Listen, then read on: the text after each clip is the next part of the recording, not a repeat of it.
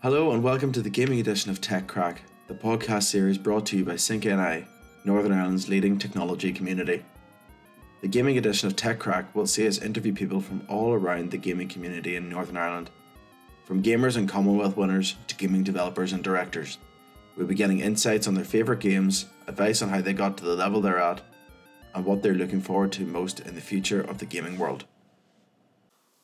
Today's podcast is short and sweet, but before I go into the topic of the podcast, I wanted to give a quick run through on what I'm playing currently.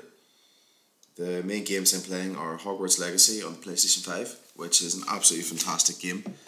Uh, the graphics, attention to detail, and the story are just incredible. I'm also playing Sonic Frontiers on the Switch. It's a first for Sonic's being in a sandbox game, but in my opinion, it holds its own. I wouldn't personally class it as a AAA it's worth playing just to play Sonic and mill about with a mix of open world and classic Sonic side scrolling melded all into one. Just the other night, uh, Mary and myself got our hands on the latest wave for Mario Kart 8 Deluxe on the Switch, and honestly, it's so intense at times, but we just loved it. And eight new tracks, there some of the older ones that have been reworked, and two new ones, um, as well as a new character with Birdo.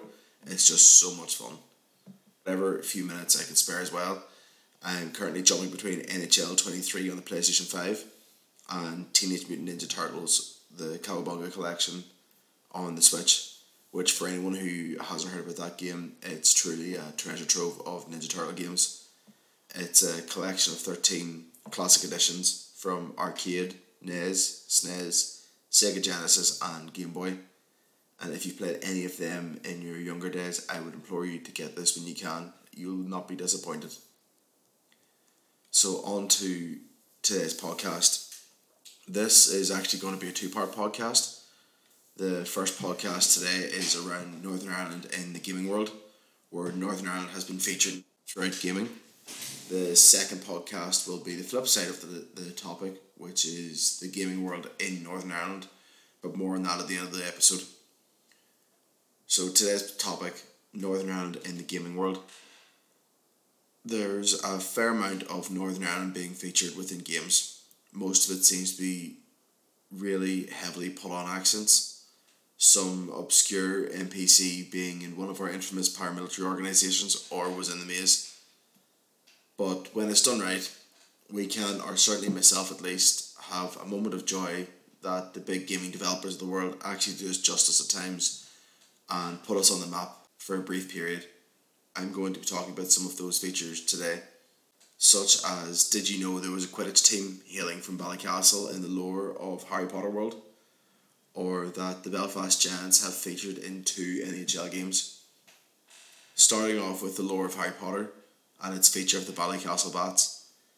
It's something that I was recently reminded of when playing Hogwarts Legacy when I came across a poster with a bit of research into the lore of Harry Potter, I found that the fictitious Ballycastle Bats are actually the second most successful team in the UK and Ireland, and they also had a mascot called Barney the Bat.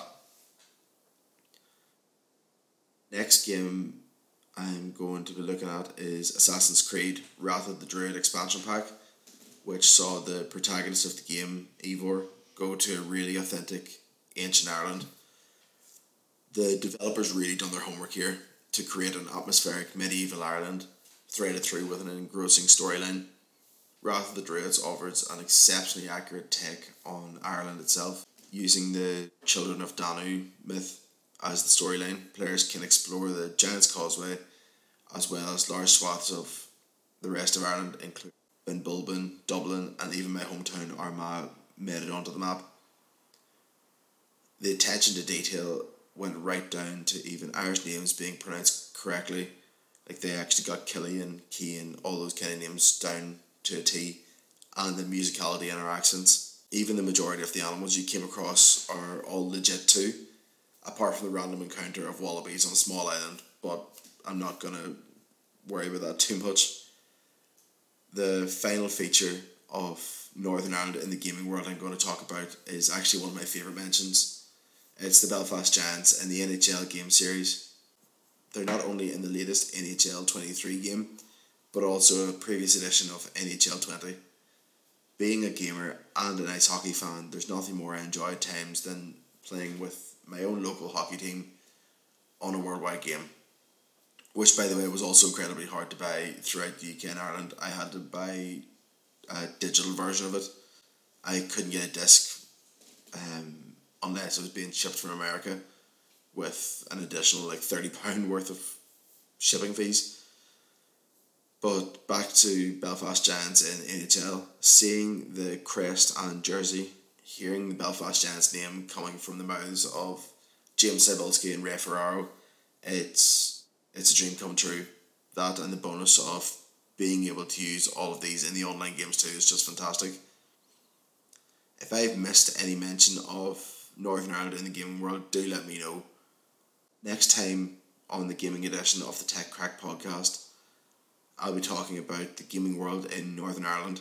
I'll be looking into Hypixel Studios, who started off as a mini game server in 2013, to now a studio with their headquarters in Derry and teams based throughout the world. I'll also be speaking to Keelan McKendry, the man in the thick of the Northern Ireland gaming industry. They'll be shining a spotlight on the gaming scene in Northern Ireland and what's to be expected over the coming years if you're in the NI gaming scene and want to come on this podcast or even have a suggestion topic, don't hesitate to contact myself or Sync NI. Um, you can drop me an email at john at syncni.com. Thanks for listening and game on.